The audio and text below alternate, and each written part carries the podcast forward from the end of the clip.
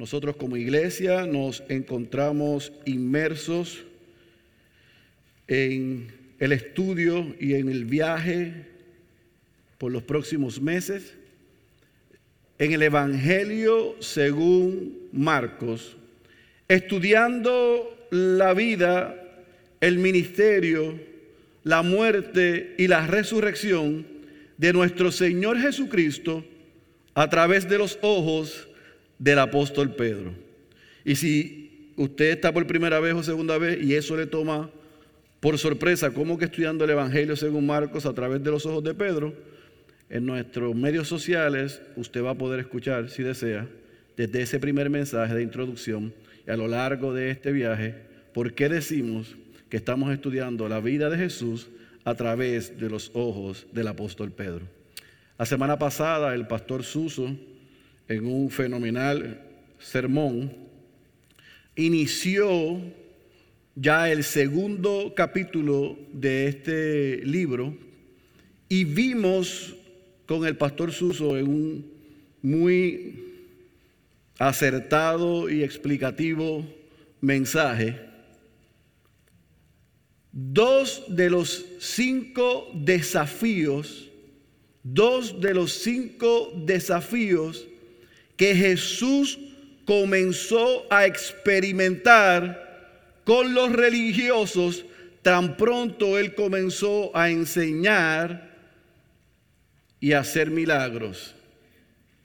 Los religiosos comenzaron a tener problemas con Jesús. Y el pastor Suso nos enseñó que en el capítulo 2, versículo 1 al versículo 11, la primera reacción ante lo que él muy bien explicó, la divinidad de Jesús, es que los religiosos tenían problemas porque veían a Jesús perdonando pecados. Y ellos muy bien acertaron que solo Dios perdonaba pecados.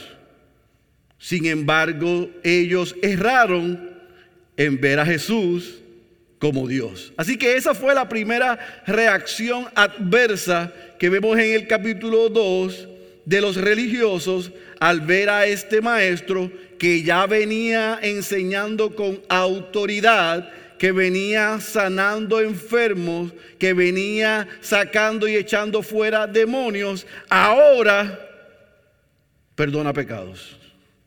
Pero no solamente eso les causó indignación, sino que también vieron a este hombre comiendo con y llamando así a pecadores. Esta ala conservadora, ultra conservadora de derecha, los fariseos y los escribas,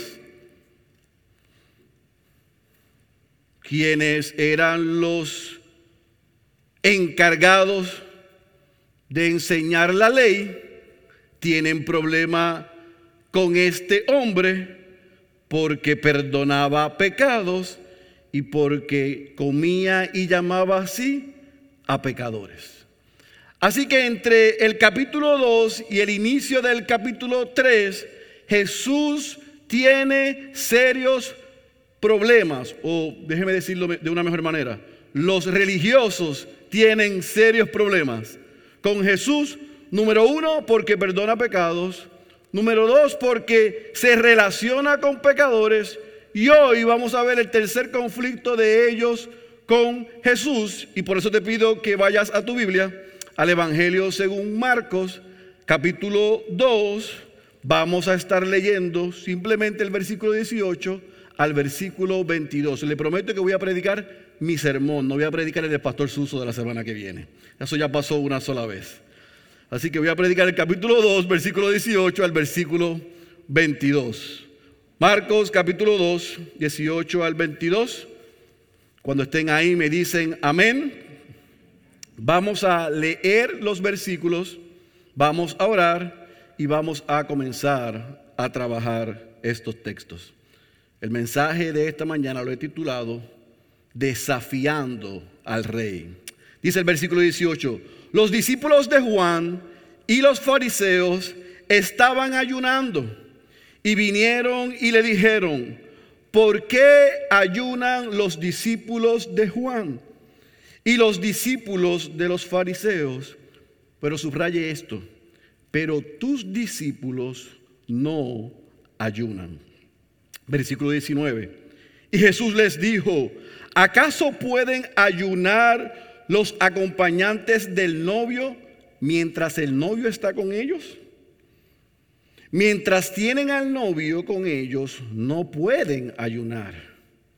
Pero vendrán días cuando el novio, subraye, les será quitado. Y entonces, circula esa expresión, y entonces ayunarán en aquel día. Nadie pone un remiendo de tela nueva en un vestido viejo porque entonces el remiendo al encogerse tira de él lo nuevo de lo viejo y se produce una rotura peor.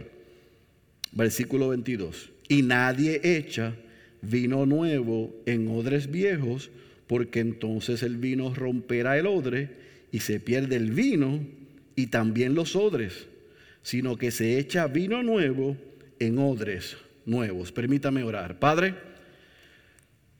te rogamos que a través de estos versículos tú hables a tu iglesia. Edifícanos, Señor, a través de tu palabra. Que tu espíritu nos muestre en esta tarde ya si nosotros somos religiosos o si somos cristianos. Si actuamos como los fariseos o como verdaderos discípulos. Esa es nuestra oración en el nombre de Jesús. Amén, amén y amén. Fíjese que le dije al comienzo que hay cinco issues y problemas que los fariseos, escribas religiosos tienen con Jesús. Primero lo vieron perdonando pecados. Segundo, comiendo y llamando a pecadores con él. Entonces, Marcos en el versículo 18 nos da la tercera razón por la que los religiosos pensaban que tenían algo en contra de Jesús. En otras palabras, desde el capítulo desde el inicio del capítulo 2 vemos que los religiosos están desafiando una y otra vez al rey. Una y otra vez a Jesús. Y yo no voy a entrar en todo los méritos y explicación de lo que es el ayuno, porque como iglesia, en la serie que recién terminamos hace unos meses en el Sermón del Monte, vimos en Mateo capítulo 6 y el pastor Suso nos e-, enseñó no solamente el contexto del ayuno, lo que es el ayuno, porque Jesús señaló a, a aquella multitud que estaba que ayunaran, él le dijo, cuando ayunéis, no lo hagas como los religiosos, como los hipócritas. Así que si usted quiere tener una explicación completa de lo que es el ayuno, yo les recomiendo que vaya y refresque en el Sermón del Monte e incluso en esa semana, en nuestra serie en Coinonía de disciplinas espirituales, también el pastor Suso nos enseñó y nos reforzó el asunto del ayuno. Así que yo no voy a entrar en los méritos, simplemente que recordemos que el ayuno per se era una disciplina, es un medio de gracia, una disciplina espiritual para fortalecer al cristiano en oración, en intimidad con el Señor.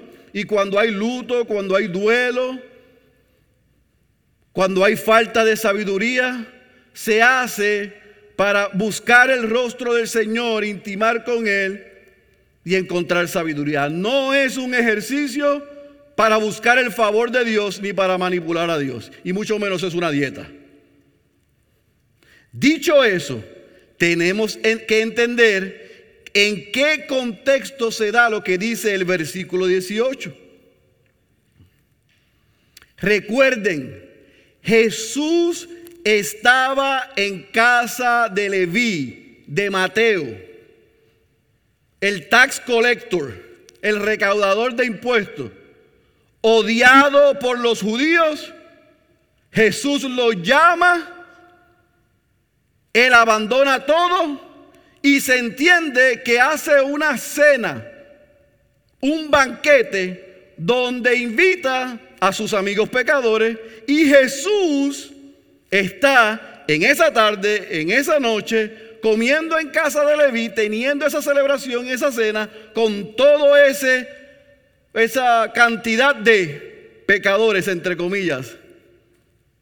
Y es en ese contexto que Marcos nos dice que los discípulos, mire lo que dice, los discípulos de Juan el Bautista y los discípulos de los fariseos estaban ayunando. Entonces yo quiero que nos transportemos a ese momento. Imagínese que usted ve en esa casa, la casa de la persona probablemente más odiada por los judíos, que era Leví, era Mateo una fiesta, un banquete, una celebración. Y está este maestro en medio de ellos que venía enseñando con autoridad cosas que ellos no habían escuchado antes. Que estaba sanando enfermos, que estaba expulsando demonios, que estaba perdonando pecados. Ahora está dentro de la casa de este. Y otra vez, estoy en un contexto boricua, puedo decir esto y usted lo va a entender. Entre comillas, sin vergüenza que es un usurero que nos roba. Y ahí está este hombre comiendo con ellos y haciendo una celebración. Y ese día, los discípulos de Juan el Bautista y los discípulos de Fariseo o ven por la ventana o algunos se habían infiltrado y estaban ellos ayunando. Ahora, ¿por qué ellos se sorprendieron de ver a Jesús y a sus discípulos comiendo? ¿No se supone que eso fuese normal? Ya no era que comía con pecadores, es que no estaban ayunando, o sea, estaban cenando. ¿No se supone que a las 5, a las 6 uno cene? ¿No se supone que en la tarde uno cene? ¿Por qué ellos se sorprendieron que no estaban ayunando? Y esto es lo que yo quiero explicar. Los fariseos habían añadido a la ley de Moisés una carga que el mismo Dios no había establecido. Dios había dicho en la ley y había exigido en la ley un ayuno al año, el día de la expiación. Un ayuno al año, el día de la expiación.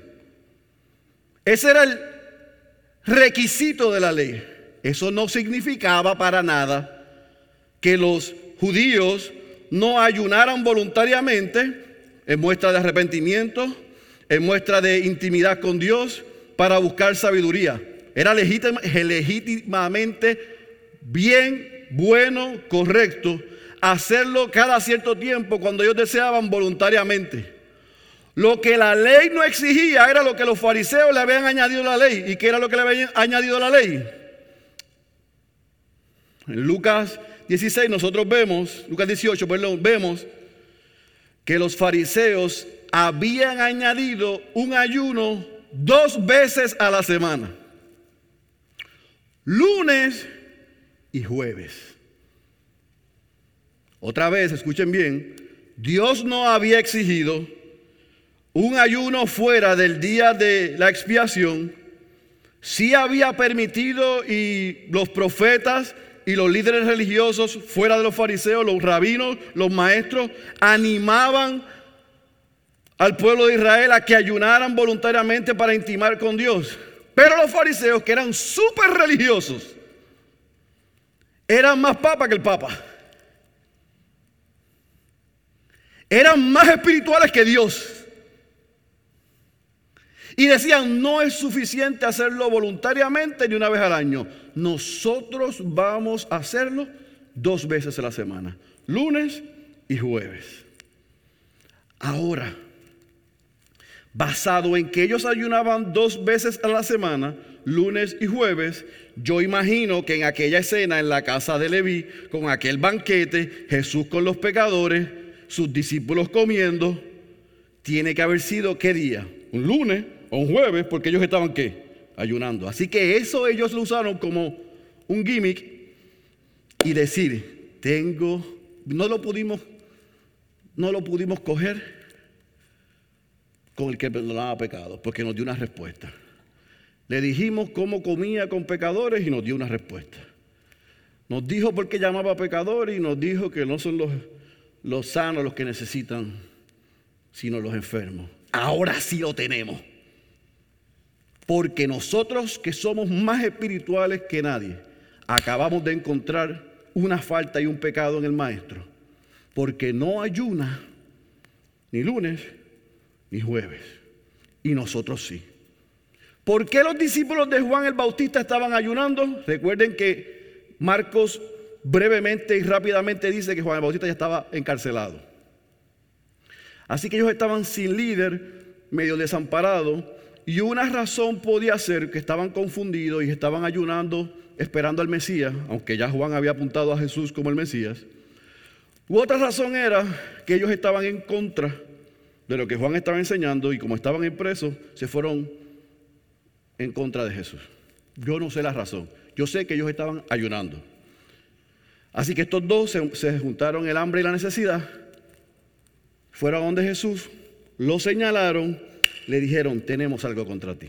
Ahora, en el texto de Mateo capítulo 6, en el Sermón del Monte, Jesús dijo que la manera en que los religiosos y los fariseos ayunaban era que incorrecta. Porque ellos lo hacían para ser vistos y aplaudidos por los hombres. Jesús les dijo en Mateo capítulo 6, y cuando ayunen o cuando ayunéis, dando por sentado que deben ayunar, no lo hagan como los hipócritas, porque ellos ponen cara triste y se entera todo el mundo que están ayunando. Así que para Jesús ese ayuno era inválido. Así que ante la pregunta de por qué sus discípulos están ayunando, no están ayunando y ellos sí, Jesús da una respuesta que pudo haber sido simple, llana y sencilla y decirles, Dios no exige eso. Ustedes lo hacen con el motivo incorrecto. Ustedes son unos hipócritas. ¿Le pudo haber dicho eso, sí o no? Pero ¿qué dice el versículo 19? ¿Cuál es la respuesta de Jesús? Y esto es lo interesante, la respuesta de Jesús en el versículo 19. Porque les dice, ¿acaso pueden ayunar los acompañantes del novio mientras el novio está con ellos? Mientras tienen el novio con ellos, no pueden ayunar. Y yo le mandé a subrayar esto porque Jesús tiene una costumbre que yo le enseño a los que aspiran al ministerio pastoral. Y es que Jesús cuando le hacían una pregunta, contestaba con otra pregunta. Jesús muchas veces en su ministerio, cuando le hacían una pregunta, contestaba con otra pregunta. Él era Dios, él sabía discernir la razón por la que le hacían la pregunta. Nosotros no somos Dios, pero tenemos el Espíritu Santo. Y muchas veces hay gente que nos hace preguntas con intenciones cargadas.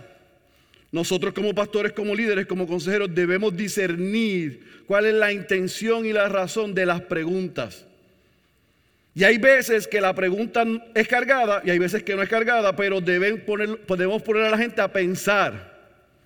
Porque Jesús al hacerle la pregunta no les contesta, sino que les da un ejemplo cotidiano que ellos podían entender y da una analogía y un ejemplo sobre las bodas. Y esto es lo que yo quiero que usted se imagine. ¿Por qué tus discípulos no ayunan? En una boda, cuando el novio está con los invitados, ¿se debe ayunar? Pues, ¿qué clase de respuesta es esa? Otra vez, ¿por qué tus discípulos no ayunan como nosotros? En una boda, el novio presente, los invitados deben ayunar. Usted debe decir, ¿por qué eso no tiene sentido? Para ellos tenía mucho sentido porque ellos entendían el contexto. Y las bodas, las bodas en aquella época no son como las bodas ahora. Aquellos eran una celebración de una semana. No había luna de miel, no se acababa el, bizcocho, la foto y la gente y los novios se iban a luna de miel.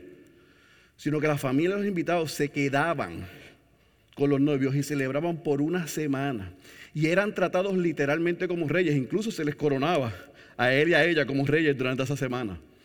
Así que era un banquete, una celebración, alegría, gozo y algarabía. Al punto que los rabinos y los maestros eximían al pueblo de ayunar en la boda.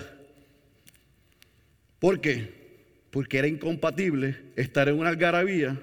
Imagínense que en la, en la boda de Pedro y Polet, que va a ser en diciembre, estemos allí festejando a los novios y esté ella en una esquina así.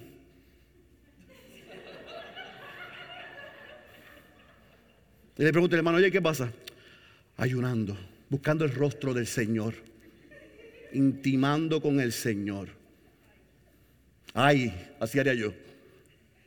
Sería incongruente ver a Jay en la boda de Pedro y Polet, en una celebración, en una esquina por allá, apartado de una silla, con un rostro y dice, estoy en ayuna. ¿Verdad que es ilógico? Jesús les está recordando lo ilógico de la pregunta. Pero usted puede decir, y ellos puedan decir, pero en la casa de Leví no había una boda, no había un novio ni una novia. ¿Por qué Jesús está hablando de boda? Porque hay unos elementos importantes en esa casa, en esa cena que Jesús comienza a apuntar hacia la divinidad de Él nuevamente. Y Jesús se llama a sí mismo como quién? Como el novio. Y a los discípulos como quién? Los invitados. Y mientras el novio está en medio de ellos, los invitados, imposible que estén de luto, que estén tristes, que estén con sus rostros caídos, que estén a solas intimando con Dios. Imposible porque el novio está en medio de ellos y hay una celebración. Ahora, él no lo deja ahí porque en el versículo 20 él dice, el novio está entre ellos, no va a haber ayuno, esto es una fiesta, es una celebración. Versículo 20, y yo que le dije que circulara o subrayara esto, pero vendrán días cuando el novio le será quitado y entonces ayunarán en aquel día. En otras palabras, Jesús por primera vez en el Evangelio según Marcos da un spoiler alert, da un anticipo de lo que Isaías 53 apuntaba al siervo sufriente, aquel que iba a venir, pero iba a sufrir y a morir. Y él les dice a los religiosos, pero también a sus discípulos allí, hoy no es día de ayuno, hoy es día de fiesta, porque el Dios encarnado, el novio, está en medio de ustedes. Pero habrá un día donde el novio, ¿cuál es la expresión que dice? Le será quitado, arrebatado, tomado. Jesús, tan temprano como el capítulo 2 de este Evangelio, Marcos nos apunta a que Jesús comienza a mostrar, a señalar la cruz romana. El siervo sufriente pronto sería crucificado. Ahora, yo quiero que usted vea que esta es la tercera pregunta que ellos le hacen. o sea, va increciendo, increciendo, aumentando las tensiones. Este maestro que enseña como nadie enseña. Este maestro que sana con qué autoridad. Este maestro que expulsa demonios.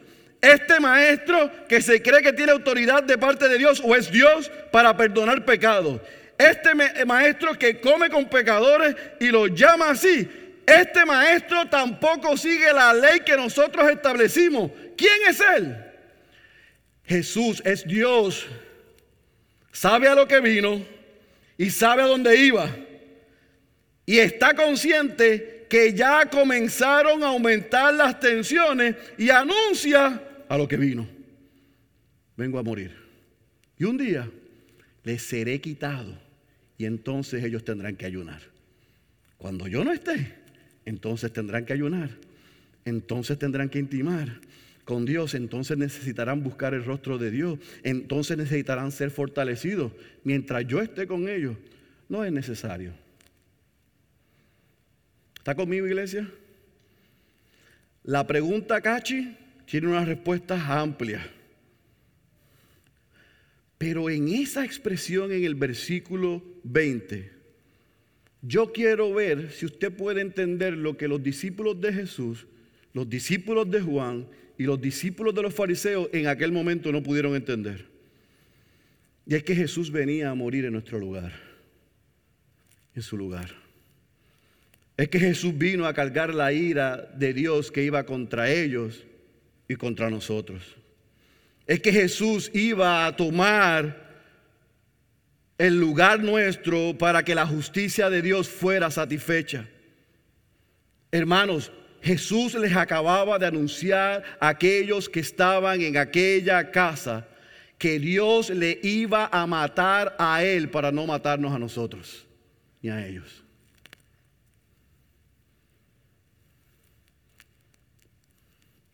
Jesús le dijo, yo seré arrebatado, el novio será arrebatado un día me van a matar. Yo entregaré mi vida porque la muerte que va destinada a ustedes la llevaré yo.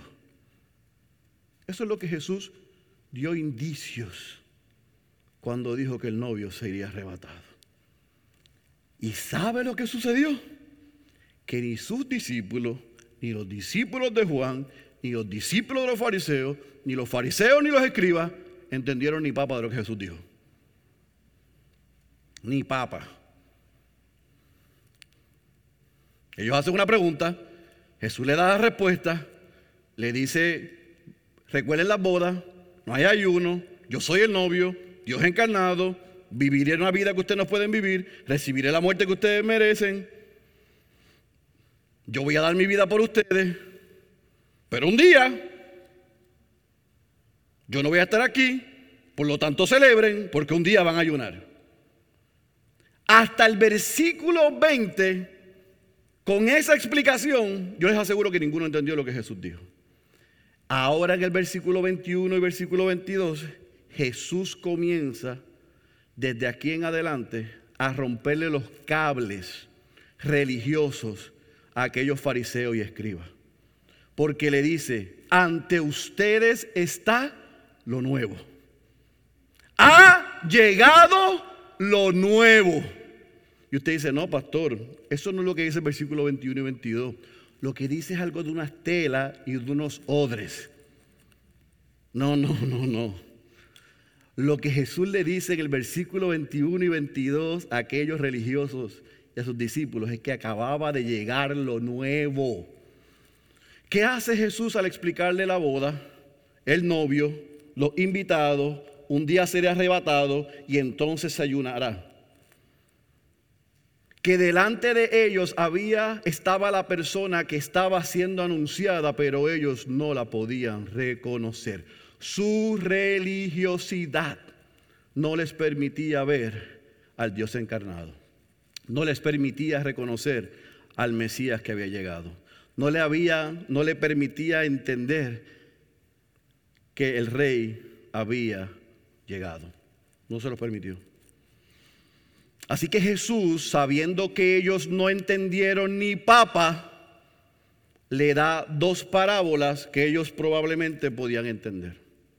Número uno, le dice, ¿quién a un vestido viejo le coloca un remiendo, un parcho de tela nuevo?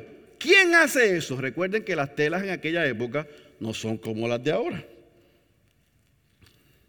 Jesús le dice, ninguno de los que están en esta casa tomaría un traje nuevo que tiene un roto, un pedazo desprendido, y tomaría una tela nueva y la cortaría, y tomaría ese pedazo y lo pondría en el traje viejo. Porque al momento de lavarlo, ¿qué va a pasar?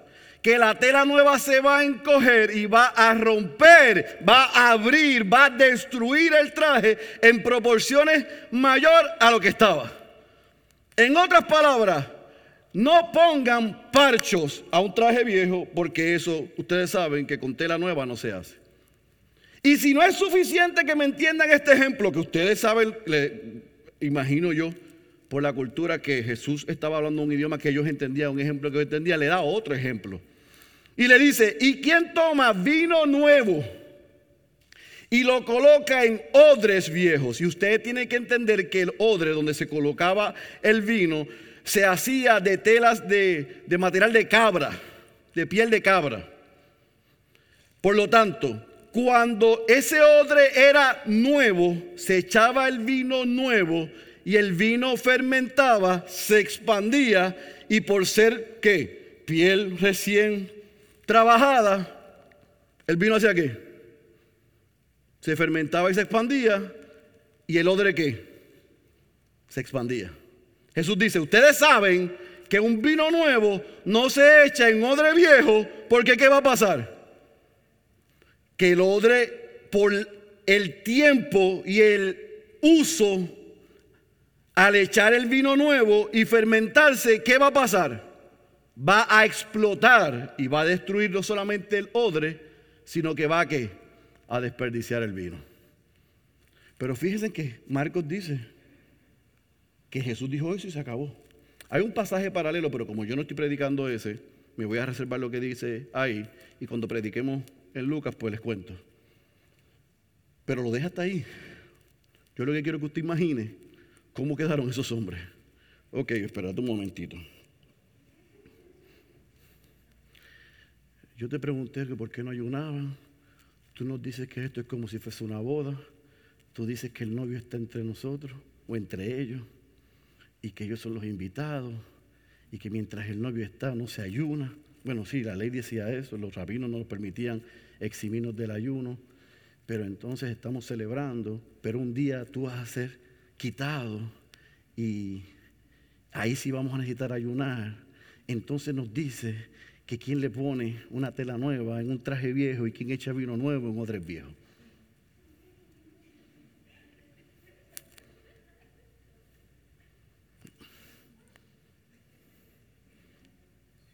Venga la semana que viene para que vea que esto se pone mejor todavía. Las próximas dos semanas todavía es mejor, aún mejor, las preguntas de ellos y las respuestas de Jesús. Ahora, ¿qué Jesús estaba tratando de decirle con la tela nueva y el vino nuevo y los odres nuevos? Que Jesús no vino, escuche bien, a reformar Jesús no vino a arreglar, Jesús no vino a tapar, Jesús no vino a remendar, Jesús no vino a poner parchos. Jesús vino a hacer todas las cosas nuevas. Jesús no vino a remendar, a reformar, a arreglar o a colocar un parcho en la vida de las personas. Jesús vino a hacer todas las cosas nuevas. Ellos no pudieron entender eso. Jesús en ese momento, escuche bien iglesia, estaba atacando el sistema religioso que ellos habían creado, el judaísmo. Jesús dijo, es incompatible el Evangelio de la gracia con el judaísmo. Es incompatible mezclar lo que yo soy con sus creencias, con su legalismo y con su religiosidad. Escuche bien, amada iglesia, el Evangelio no es lo mismo que la religión. La religión del hombre coloca gravámenes sobre los hombres. El Evangelio de la gracia nos hace libres. Alguien dijo, tú no puedes acomodar la nueva vida de Jesús en los viejos patrones. Jesús vino a intercambiar el ayuno por fiesta, las cenizas y los vestidos rasgados por un vestido de justicia, un espíritu de pesadez por un vestido de alabanza, el lamento por gozo y la ley por la gracia. Eso es lo que vino a ser Jesús.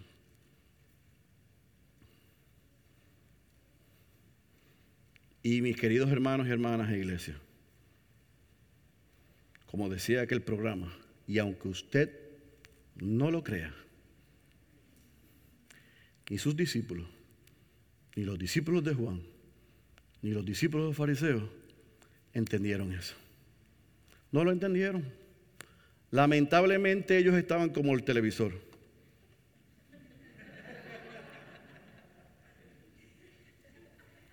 Así estaban ellos. Así que eso nos trae a nosotros a hacernos dos preguntas para aterrizar este mensaje en esta mañana. ¿A qué vino Jesús? ¿A qué vino Jesús?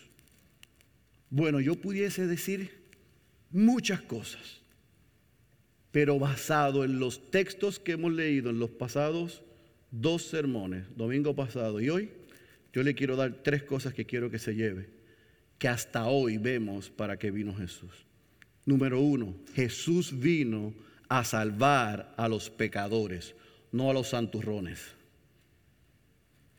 Jesús vino a salvar a aquellos que reconocen que somos pecadores no a los que pensamos que somos santos, buenos y agradables y lo que necesitamos a Jesús como nuestro amigo. No, Jesús vino a salvar a los pecadores. Por eso es que Leví celebró, porque él sabía quién él era él y había entendido quién era Jesús. Número dos, Jesús vino a traer gozo no a traer tristeza. Y aquellos religiosos andaban como andan muchos en la iglesia hoy.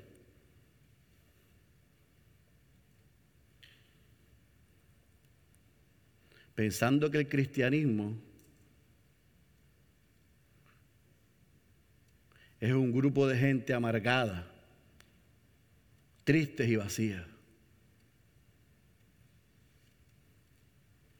Jesús no vino a extender nuestro lamento y nuestra tristeza. Jesús vino a traer gozo. Y número tres, Jesús vino a hacer todas las cosas nuevas, no a remendar ni a perpetuar lo viejo. Amada iglesia, Jesús no vino a colocar un parcho en nuestras vidas. Si tu vida y mi vida hoy está llena de amargura, de odio, de tristeza, de rencor y de dolor, no es por culpa de Jesús. Porque Jesús vino a hacer de nosotros una persona nueva, un odre nuevo, un vestido nuevo. El vino nuevo es la señal o la imagen del nuevo pacto. En otras palabras, cuando Jesús vino a donde nosotros, nos encontró, nos salvó, vino a ser de Félix Cabrera no una mejor persona, vino a ser de Félix Cabrera una nueva persona, otra persona. Si yo estoy viviendo como vivía antes, si estoy hablando como hablaba antes, si estoy actuando como actuaba antes, lo que yo me debo preguntar es si Jesús transformó mi vida. O si es Jesús y algo más. Hay algunos de nosotros en este recinto que nos están escuchando que pueden estar pensando, yo era bueno antes de ser cristiano. Lo que Jesús vino a hacer es hacerme un poquito mejor. Entonces tú no has entendido ni quién tú eres ni quién es Jesús. Hay otros que dicen, sí, yo he nacido de nuevo, pero viven como los religiosos y los fariseos, con una tristeza, amargura, ira, resentimiento y dolor, y con un paquete de reglas extrabíblicas, ¿sabe? Por encima de las escrituras. Un paquete de cosas que se han inventado, que les han enseñado, que no están en la palabra. Y viven amargados y amargan a otros. Eso era lo que pasaba con los religiosos. ¿Usted piensa que los fariseos eran gente gozosa y alegre? Más adelante en el Evangelio, porque este es el primero de muchos, vemos a estos religiosos una y otra vez amargados, tratando de amargar la vida de Jesús y los discípulos y de los seguidores de Jesús. En vez de estar pendiente a lo que Jesús estaba diciendo, a quién era Jesús, estaban pendientes a su libro de reglas que no estaban en la ley, que se habían inventado para condenar a Jesús y a los que lo seguían. Y así hay muchos creyentes en la iglesia hoy, que vienen con una libretita a la iglesia. A ver qué no hace fulano o fulana, qué no hacen los líderes los pastores, qué no hacen. ¿Según qué? ¿Las escrituras o tus escrituras? O mis escrituras. Jesús vino a traer gozo, alegría, libertad. Si el Hijo os libertare, seréis verdaderamente libres. Libres de la religiosidad. A eso vino Jesús. No a poner un parcho en la vida de Félix, no a poner un parcho en la vida de Ricardo, o de Juan, o de Kiara, o de Lorraine. Vino a hacernos nuevos, otras personas. Desafortunadamente aquellos no lo entendieron, pero muchos hoy no lo entienden. Por eso yo quiero concluir el mensaje haciéndonos una segunda pregunta. Primero, ¿a qué vino Jesús? Segundo, ¿somos religiosos o somos cristianos? Y yo sé que eso es medio ofensivo, pero alguien lo tiene que decir. ¿Somos religiosos o hemos nacido de nuevo? ¿Somos legalistas o creyentes, cristianos, regenerados? Porque para nada somos liberales. Por muchos años se atacó en la iglesia el liberalismo. Hoy desafortunadamente hay que atacar, en la iglesia el fundamentalismo. El legalismo que todavía impera en las iglesias. Y yo te quiero ayudar a que tú y yo nos evaluemos en esta tarde si somos religiosos o somos cristianos. Porque religioso se enfatiza en los cambios externos, no los internos. Yo dejé de hacer esto, esto, esto, esto y esto. Pero en mi cuarto oscuro estoy igual de podrido. Ante la gente estoy vestido de blanco, pero mi corazón está lleno de tinieblas. Eso es lo que hace el religioso. Todo es para afuera, nada es adentro. Número dos, el religioso lucha contra el pecado por medio de las prohibiciones.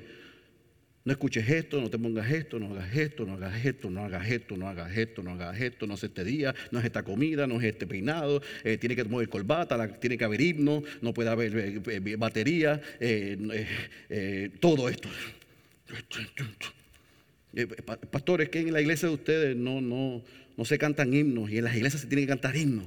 O pastores, en la iglesia de ustedes tienen que hacer esto. O pastor, usted tiene que poner un traje y una corbata. O pastor, las hermanas no pueden venir en pantalones. O pastores, este, eh, eh, las sillas tienen, tienen, que, haber bancas y no sillas. Pastor, los, los screens y los screens y las televisiones son del diablo, dijo Guille una vez. Y esto, y aquello, y lo otro, y ay, ay. Porque es que sin santidad nadie verá al Señor. ¿Y qué tiene que ver la santidad con todas estas cosas? Nos las hemos inventado, nos las han enseñado y las hemos llevado de generación a generación, cosas que no son bíblicas. Ah, está diciendo el pastor Félix Cabrera que podemos vivir como quiera. No, yo no estoy diciendo eso.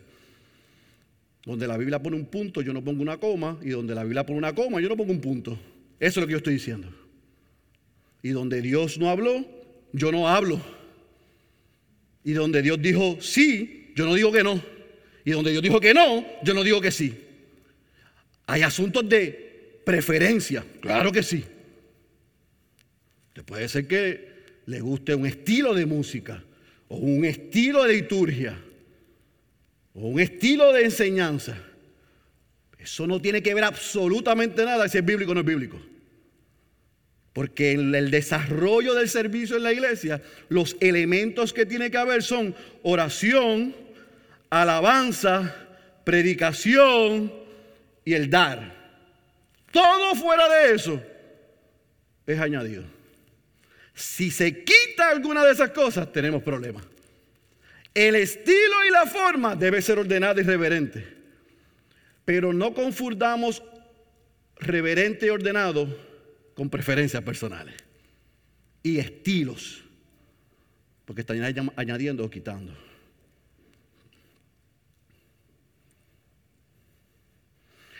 Ay, pastor, pero a mí me dijo alguien, ningún problema. Que ese alguien se lo pueda probar con las escrituras, no con un texto fuera de contexto. Porque la vida cristiana se vive en libertad, no en libertinaje, pero tampoco en opresión. Ajá. Ella lo entendió clarito. Esta chica es una buena discípula. Suso dice algo y ella dice amén. Yo digo algo y ella dice ajá. No es el libertinaje, pero tampoco es en opresión. Tenemos que seguir el modelo de Cristo, que es el centro. Por eso es que en esta iglesia nos esforzamos en ser cristocéntricos. No a la izquierda, no a la derecha, en el medio. No decimos que hemos llegado, pero nos estamos esforzando a mantenernos en el centro. Y el centro es la cruz, Cristo y su evangelio, la palabra de Dios. Aquí se predica todo el consejo de Dios que nos redarguya, nos corrija por el poder del Espíritu. Pero no vamos a quitar, pero tampoco vamos a añadir. Número tres, el religioso tiene una visión distorsionada de la ley de Dios. ¿Ustedes saben por qué ellos ayunaban? Por la misma razón que hoy algunos ayunan u ofrendan o participan o enseñan o dan o cantan o tocan o sirven o van para el favor de Dios. Oh, pastor, pero ¿qué, qué, qué? Después de todo lo que yo he hecho por esta iglesia, están en una crisis, en un dolor, en una pérdida, en una enfermedad se molestan con Dios. Después de mi fidelidad a Dios, eso, eso hacen los religiosos. Hacen para intercambiar y recibir. Cuando no lo reciben, entonces se manipulan a Dios. Pero, pero, pero, tú no me has visto que yo llego temprano. Tú no me has visto todo lo que yo he hecho. a mí, le pasa a Elena, pero a mí. No tienen una ley, una visión distorsionada de lo, que, lo Dios ha establecido en la palabra. Y es un, un intercambio. Cuidado. El religioso usa los textos bíblicos para apoyar sus ideas personales o preferencias. Yo sé que un montón de los que estamos aquí hemos escuchado sermones del remiendo y de los odres viejos y el vino sacado fuera de contexto. Porque hasta yo lo prediqué fuera de contexto. Y empezamos a decir lo que nos da la gana para qué? Para apoyar nuestros deseos, nuestras ideas y nuestras preferencias. Y el religioso, por último, y esto es lo peor, siempre ve a los demás como carnales o liberales porque no piensan igual que él o que ella. Mire, ¿usted sabe cómo usted puede identificar a un religioso? Porque tiene un aire de superioridad. Y es interesante porque los liberales no tienen aire de superioridad. ¿Sabe por qué? Porque a ellos no les interesa absolutamente nada lo que es la ley, la autoridad, la reverencia, el respeto. Ellos perdieron todo eso. Y ellos sacaron a Dios de su trono y lo pusieron como uno igual que ellos. Eso es lo que hacen los liberales, los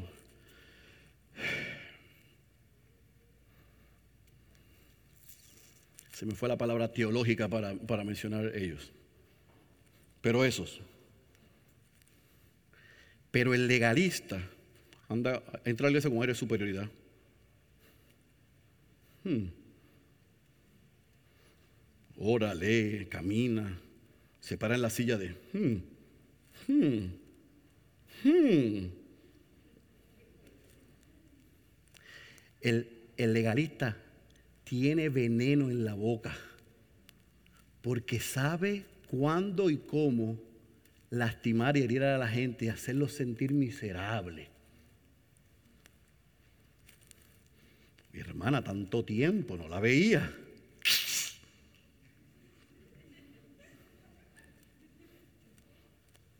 ¿Dónde está Isaac? Yo le decía a Isaac ayer mientras estábamos evangelizando. No sé si se recuerda de lo que le dije.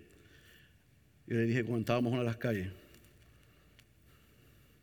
que yo fui enseñado a que si yo no estoy dispuesto a escuchar la historia de las personas, yo no las puedo juzgar. Y él y yo estábamos en una casa escuchando y viendo a alguien que sin lugar a dudas estaba pasando por un momento de dificultad. Y ambos fuimos impactados al ver eso. Y mi, deseo y mi ánimo tratando de que él y yo nos pusiéramos en ese lugar es, no podemos condenar y juzgar porque no estamos ahí. No sabemos qué ha pasado para esto, pero el religioso todo lo sabe. Tiene la respuesta y la razón del por qué las cosas son así. Y por qué Paco es así, Ricardo es así, Pamela es así, Hilda es así, don Antonio es así. Él lo saben todo. Y si Anabel no piensa como yo, ella no es cristiana.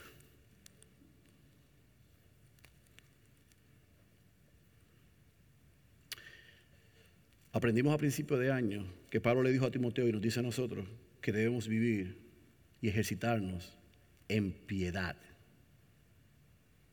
Ser godly. No ser religiosos. Así que yo quiero concluir este mensaje con un llamado a la iglesia.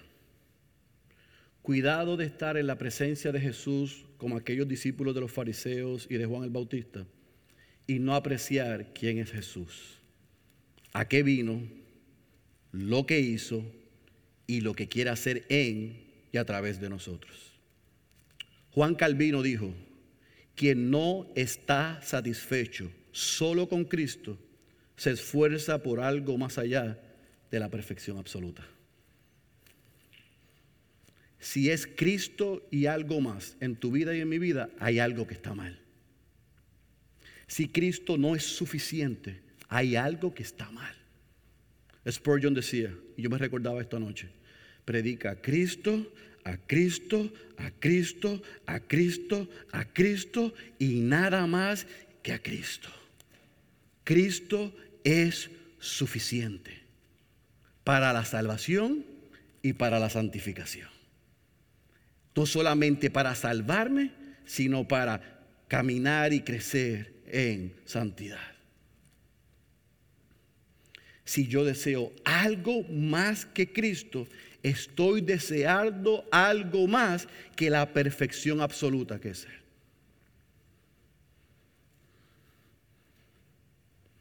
Iglesia, cuidado con la religiosidad, con las reglas de hombres, con el orgullo, con la falta de perdón, con la falta de humildad.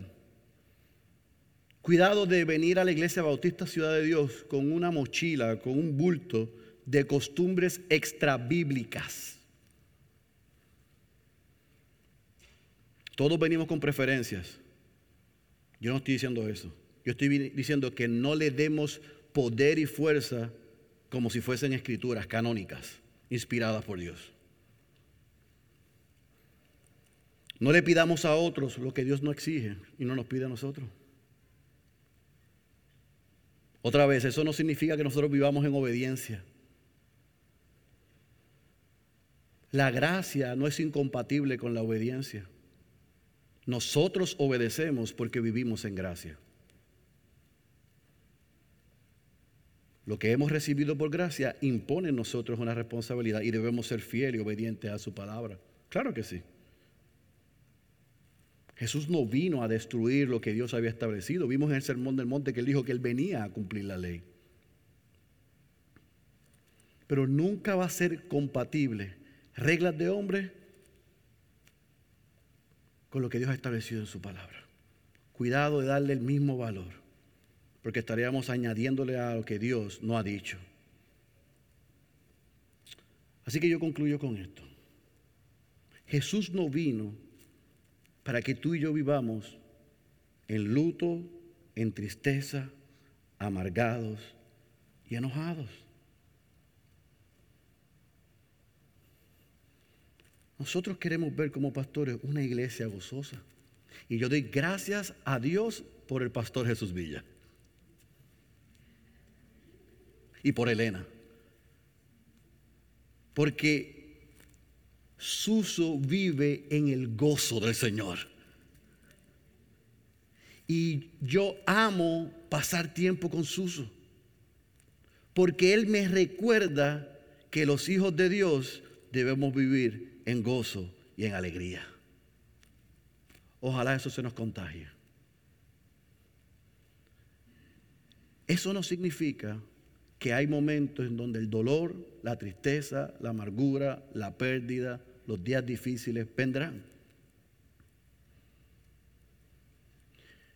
Pero el hombre que estando preso dijo que en medio de eso todo lo podía en Cristo que lo fortalecía. En esa misma carta a los filipenses le habla del gozo del Señor. Así que es posible estar en el día malo y vivir en el gozo del Señor, porque en Cristo todo nos fortalece. Y por último, si lo que ha evitado que tú vivas en el gozo del Señor ha sido tus pasados pecados o tus presentes pecados, yo quiero que tú sepas que Cristo no te condena. Él vino para hacerte verdaderamente libre. Cuando el diablo te recuerde que tus pecados son muchos, grita a los cuatro vientos que su gracia es mayor. Si tú no eres cristiano y piensas, este mensaje no es para mí, este mensaje se trata todo de ti porque nosotros no somos los invitados de la boda. Jesús es el novio, el esposo y los hijos de Dios, los miembros de esta iglesia, somos la novia. Él es el cordero y nosotros somos la esposa.